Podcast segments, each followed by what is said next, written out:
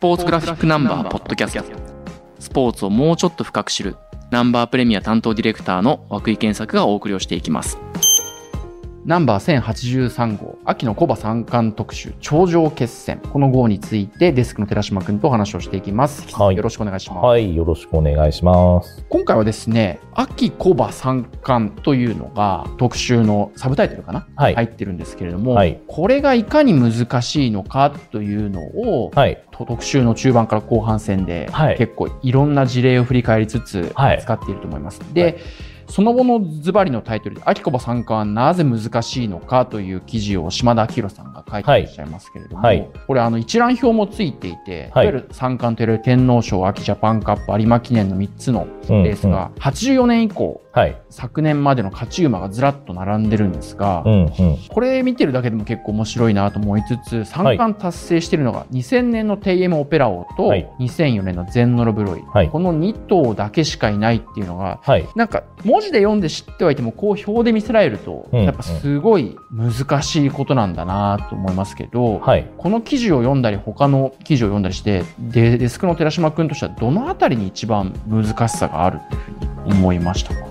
えーと、難しさ、僕が最初思ってたのはやっぱローテーションですね。単純に、あの、3つ使うのがはい厳しいのと、一番最後の有馬記念が一番タフなレース中山になるので、2500はい中山2500がまあ明らかに一番厳しいんで、まあだからやっぱそこ、ただでさえローテーション厳しいのに最後の関門がきついっていうところかなと僕は思ってました。なるほど、はい。まあ実際そうだとは思うんですけどね。うんうん。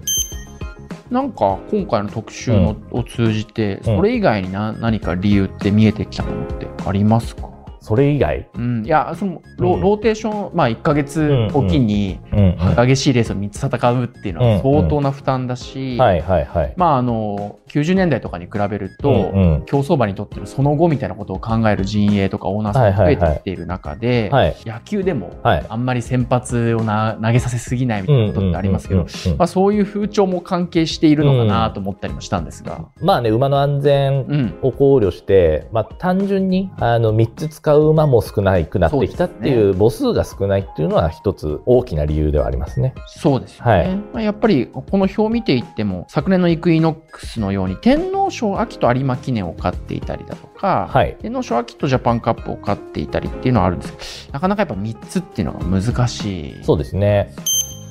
ちなみにこの表の中だと寺寺島デスクはなんかどの年に思い入れがあるというかこの年の秋競馬はすごい面白かったなみたいなのありますか？そうですね。僕が一番、まあ、思い入れがあるのは2008、2009かな。ええ。ウォッまあ、ウォッカーの時代、ウォッカダイバースカーレットの時代は、やっぱりね、2008年の天皇賞秋。はい、ね、まあ、今回は名勝負としてね、あの、出して記事作ってはいませんけど、うん、まあ、ウォッカとダイバースカーレットの大激戦。写真判定にもめちゃくちゃ時間がかかったそうです。はい。で、ジャパンカップで、まあ、スクリーンヒーローかかって、で、えー有馬記念で、えーダイワスカーレットが、あの激闘の次の自走ではい圧勝するっていうね。まあ、この年はもちろんそうだし、まあ、今回記事作ってるカンパニーが僕は大好きで、あ今回記事作ったカンパニーはええデスクが好きだった、そう、2009年の天皇賞秋はいは、僕が初めて取った10万馬券。マジっすか？3連単。3連単、はい。ウォッカ、スクリーンヒーロー、あ、じゃあや、カンパニー、スクリーンヒーロー、ウォッカの3連単。10万10万。すごい大学生ですからね。大学生10万馬券やばいねええでどうやって使ったんですか、使い道はね、ちょっと覚えてない。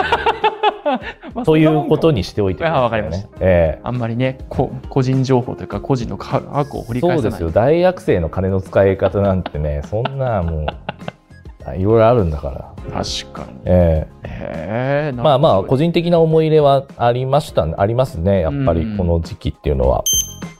コバ三冠を達成している2頭目のそのゼンノロブロイに関してと、はい。やっぱこの表を見てて異異彩を放ってるのがシンボリック SS はい、がシンボリね。はい。2002年と2003年に2年続けてはい。天皇賞秋有馬記念の2冠を達成してはい。2年で6レースあるうちの4レースを勝ってるっていう、うん、うん。シンボリック SS もやっぱりはいちょ。っとすごいなと思って、そうですね。うん異質ですね。はい、やっぱり。3歳の時から菊花賞じゃなくて、うん天皇賞秋に行くっていう藤沢和夫先生の、はい。はい。なんか使い方にも注目が集まったレースだったと思うんですけど、はい。でここの、あのーシンボリック SS そして2004年の、はい。えっとゼンノルブロインに騎乗していたのがうんうん。ペリエ、はい。オリビエ・ペリエでね。はい。ペリエさんのはいインタビューを今回掲載してると思うんですけど、はい。ここれ結構、はいペリエさん登場するの久しぶりです？相当久しぶりですね。で。すよね。ええええ。まあ単純にフランスにいらっしゃるということもはあり、なかなかオファーする、ね、機会もないし、まあある意味そういうこういう秋のコバ三冠の特集とかを組まないと、い。確かに。ね、テーマとしても。どのはい馬について語ってもらうんだっていう、まあ、ものすい。ごいね、あの、機種なんでいろいろ聞くことはあるけど、はいうん。やっぱりクリスエース、ロブロイを語ってほしいじそうですね。で、うん今回はその平松聡さんがフランスでインタビューそうですねされてきたんですね。はい。あのこの記事もやっぱ久しぶりにペリエさんの言葉を読むと面白いなと思いましたので、ぜひうん雑誌の方をはいご覧になっていただけたらなと思ってます。えっと、もう一頭のそのはい三冠馬であるテイエムオペラ王の記事をうんスポニチの大衆一さんが書いてくださっています。で、はい。この記事はい非常に面白かったです。で、はい。これはその参加の最後のレースだった、えっと、2000年の有馬記念について、はい。えっと、ガッとフォーカスを当ててる記事だと思うんですけれども、はいこの記事はどうして作ろうと思われたんですか？えっと、まあ、まず、秋のコバ三冠特集なので、テイエムオペラをやらないわけにはいかない。外せないですね。外せないですね。で、やっぱりこの2000年の有馬記念って、この年のオペラ王は、ここまで有馬記念まで、まあ、全勝ですよね。はい。はい。7戦全勝 G14 連勝。ありえないですよ。ありえないんですよ。で、まあ他の機種、他の陣営からしたら、まあ割と屈辱ですよね。なるほど。はい。っていう僕の想像があって、まあで、この時実際にオペラ王包囲網っていうのが言葉ができるぐらいもう閉じ込められたと。はい。で、そこをかいくぐっ、直線でかいくぐってう、ん。花咲かったと。うん。まあいう名勝負。まあ名レースですよね。はい。なんか僕当時、はいなんかこれ中継で生で見てた記憶があるんですけど、うん。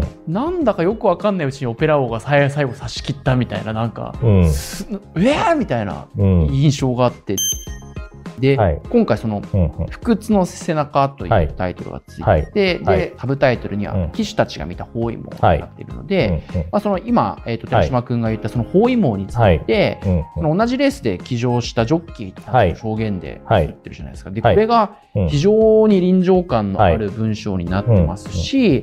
そのまだ当時うん。若手だったはい和田はい。騎手の立場とか、はいジョッキー内でのなんかたなんだ立ち位置みたいなものを踏まえた上でのコメントとかもあって、うんうん非常に面白かったです。で、ありがとうございます。これ、はい競馬に詳しいて寺島君から見てもなんか、うんうんどどのあたりがうん。なんかポイントというか面白いなと思った？そうですね。まあ、ポイントとしては、まあ、包囲網を、えーどういうふうに書いてもらうか、誰に取材するかっていうのがまずスタートとしてあって、オペラ王って中段というかまあ中盤で、えー後方3番手だったんですよ。うん。後方3番手だから、唯一2頭後ろにいた馬がいると。オペラ王の動きが見れると。オペラ王包囲網を後ろから見てた馬が、まあ、騎手が2人いる。なるほど。はい。まあ、その2人には絶対話を聞こうと。なるほど。はい。だから背中なんです。なるほど。はい。で、そこからスタートして、最後に背中を見た男。違います。あれ？東方じゃないや、それも違うわ。大和テキサスあそうの海老翔さん。はい。はい。がいて、で、これは最後に突き抜けていくオペラ王の背中を見たと。なるはいほど。で、全然、まあ、結局オペラ王がなんで後方3番手になっちゃったかっていうと、田中勝春騎手が乗ってた東方市電が後ろに下がったからですね。まあ、それも入れようと。なるほど。はい。ということでこの4人にして、まあ、この4人に聞けば、その包囲網っていうのが、どう、いかなるものだったのかっていうのが描けるだろうと思って。うーん。はいだからポイントとしては、まあ、後ろから見たっていうところが最大のポイントだったかな。なるほど。うん。その動きをきちっと追ってた人たちに証言を取りに行くっていうのはそうですね。絶対必要ですもんね。そうですね。